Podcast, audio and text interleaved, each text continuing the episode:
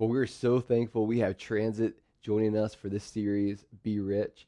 So, Transit is our 6th through 12th graders. We're so thankful you guys are jumping in. So, our, our, our hope is this is that you have really good Jesus centered conversations with your parents, maybe today, maybe this week, or maybe for the next three weeks. And parents, we hope that you have the same type of conversations with your kids. You ask them, and this is a really neat thing that we're doing. We think it's a good thing that we're doing, that everyone's sort of on the right track. And aligned together.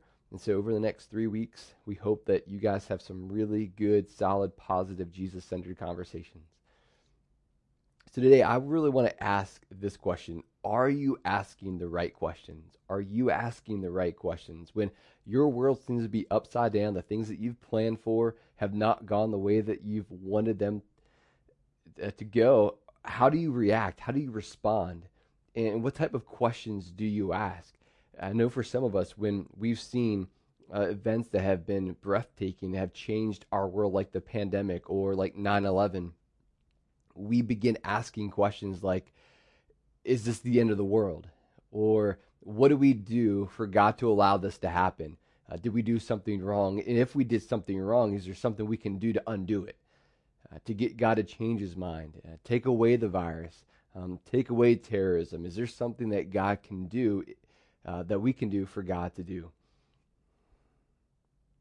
And we spent some time responding to some of those questions in the end series about five months ago. But I want to ask you when life is not going the way that you want it to go, how do you typically respond? What are the questions that you're asking? Are you asking the right questions? So let me ask an important, and it's going to be a personal question why do Americans have such a low pain threshold? I'm serious. Why do Americans have such a low pain threshold? We really do. I mean, including me. Uh, we have this low tolerance for discomfort. We don't want to be told that we're wrong. We don't want to be in uncomfortable situations. We don't have a tolerance for that, especially when it comes to truth and facts. We don't want to be told that we're wrong. We just want sort of everyone to believe what they want to believe, and everyone's comfortable. But think about this too. We have a low discomfort, uh, low tolerance for discomfort. I mean, how many of us like to be told no? How many of us believe that we have the right to do whatever we want, whenever we want, with whomever we want? And I think that's the downside with living in America. We are resourced, we're protected, and sometimes we're blinded by what other human beings created in God's image are dealing with in their country. They're unprotected, they're living unresourced. For those who've traveled outside of the DC area, you traveled outside Virginia, you know what I'm talking about. Maybe you went to Central America. Maybe you've been to the Middle East. Maybe you've been to Africa, parts of Africa. You know how bad that it is.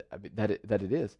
And here's what I'm seeing: that our culture is becoming more rights than responsibility driven when individual rights are more important than personal responsibility, the end is near. Guys, think about that. It is impossible to create a law system or a structure of laws necessary to enforce a peaceful coexistence. When everyone does what everyone wants to do, it's impossible to make sure peace exists. It's impossible. Like it can't be all about me and all about you all at the same time. Like something has to give. Somebody has to give. Somebody has to surrender a bit of personal freedom or chaos and anarchy will happen. The, the notion of surrendering a little bit of personal freedom like strikes us as so un-American, but we do it all the time. I, I think of I think I I think of growing up. Growing up as a kid, my mom told me when we went to the park to take turns. There were three swings and there was like a dozen kids. My mom always taught me make sure you give someone else a turn. That's giving up some of my rights to be responsible and allowing someone else to take a turn. We do it when we're at a four way intersection.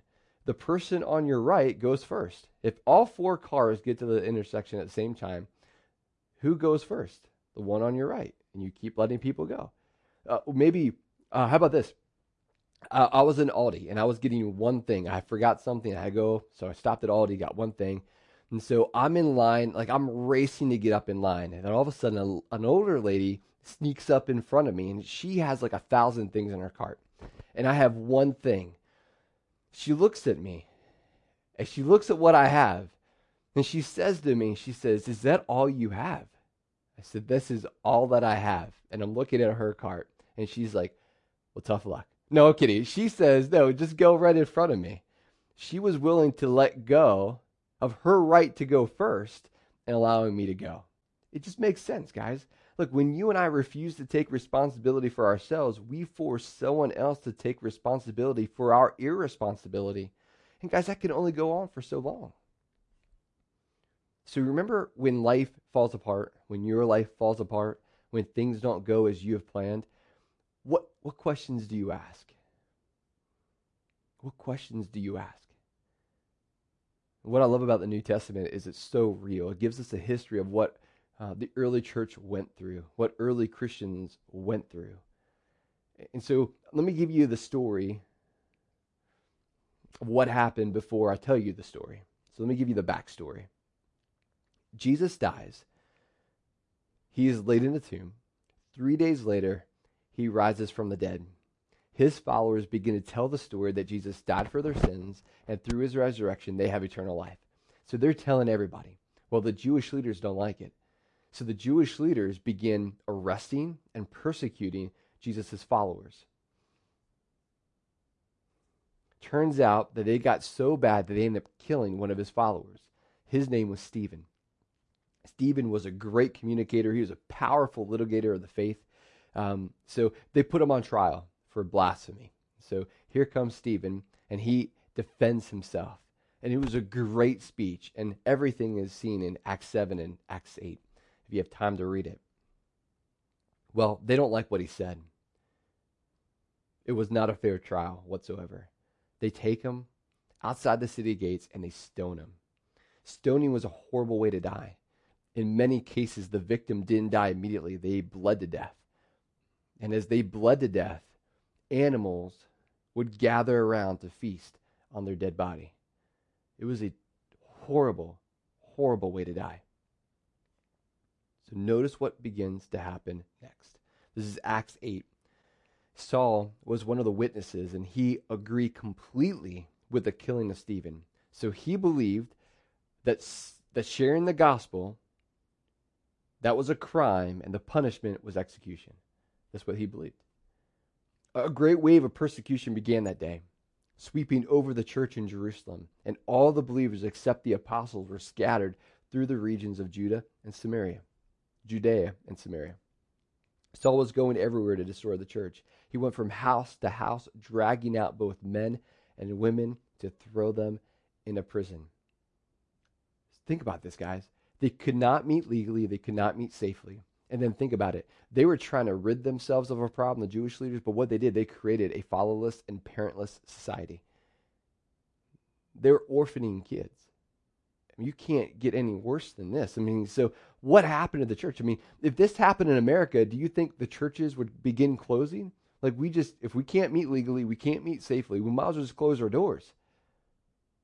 No, that's not what happened. Notice what happens next. But the believers were scattered their lives were disrupted.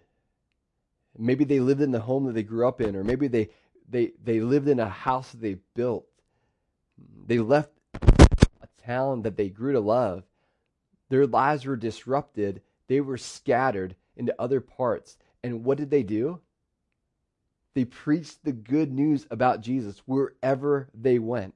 They saw this as a good thing. They didn't complain about it. They weren't wondering what are this if this is a sign of the times or God who was mad at them. No, they made the most of it. They made the most of it. And so we're going to skip ahead to Acts 11, but before we do, there's a story in Acts 9 that is just really cool, and that's uh, Acts 9 and 10, and that's the story of Paul. Paul, who was Saul, yeah, the same guy who was okay with Stephen being executed. He becomes a follower of Jesus. Now, think about it. It would be like the leader of the Taliban becoming a follower of Jesus, abandoning that lifestyle and becoming a follower of Jesus. That would be that radical, that shocking.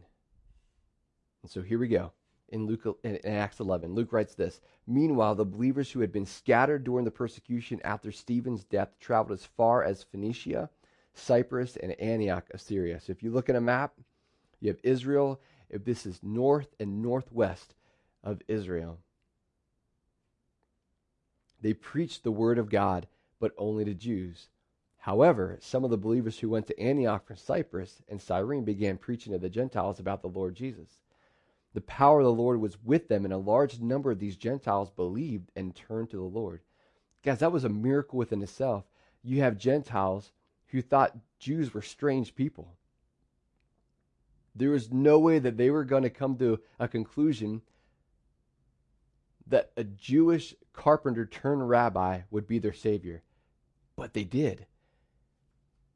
Incredible. So you have this large number of people becoming followers of Jesus. So the church in Jerusalem sends a guy by the name of Barnabas up to help teach. This is what it looks like to live as a follower of Jesus. Well, it's getting too much for him. Notice what Barnabas does. He goes to Tarsus to look for Saul. He's like, man, I, I want Saul. I need him. So when he found him, he brought him back to Antioch, and both of them stayed there with the church for a full year, teaching large crowds of the people. And you ever wonder where we get the word Christian? This is where we got it. It was at Antioch that the believers were first called Christians. Guys, there's no indication when their lives were disrupted, when their lives were turned upside down, when their lives were at stake, instead of hunkering down, instead of getting mad at God, instead of blaming God, instead, what did they do? They lean into it and say, okay, we're going to deal with this. We're going to, this is our new normal. We're going to deal with this and we're going to make the most of this. We believe that this is for God's glory and for our good. Like when it couldn't get enough, right? They're disrupted, they're facing persecution. And Luke writes a little bit more, and he was like, There's one more thing that happened. When we think it can't get any worse, during this time, some prophets traveled from Jerusalem to Antioch.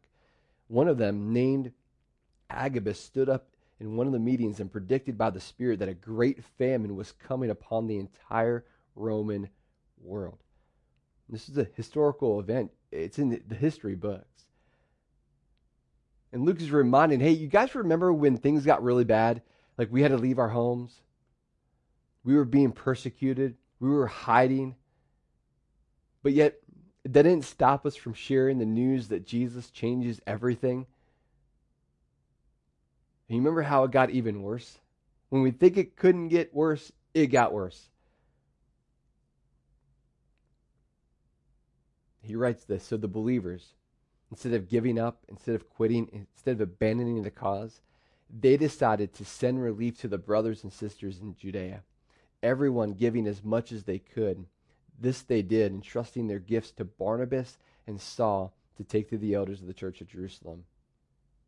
Man, this is so easy to miss and impossible for us to appreciate.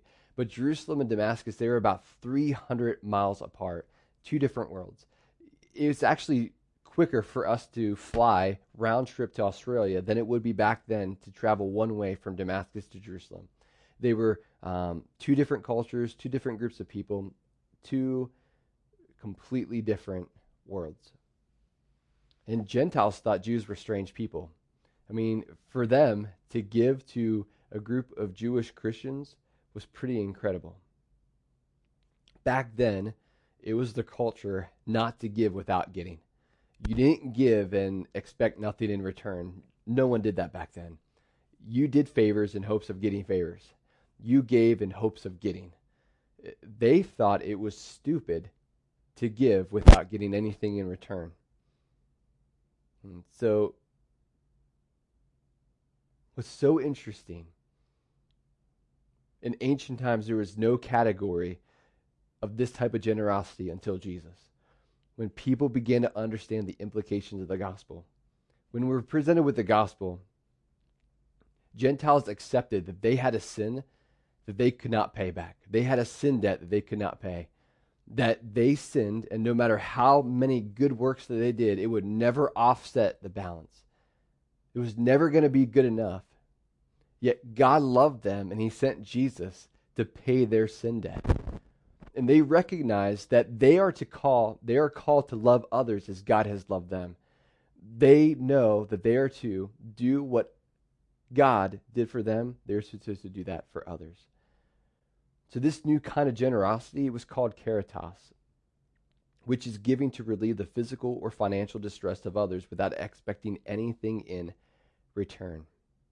So, again, this year during Be Rich, we are able to do that. And we believe that Be Rich is sort of part of our answer in doing the same for our community. We call it Be Rich based on what Paul, formerly known as Saul, yes, that same guy that stood in front of Stephen and got knocked off his horse and met Jesus. Yeah, that guy. This is what he wrote to Timothy. He says, Teach those who are rich in this world not to be proud and not to trust in their money, which is so unreliable. Their trust should be in God, who richly gives all we need for our enjoyment. Tell them to use their money to do good.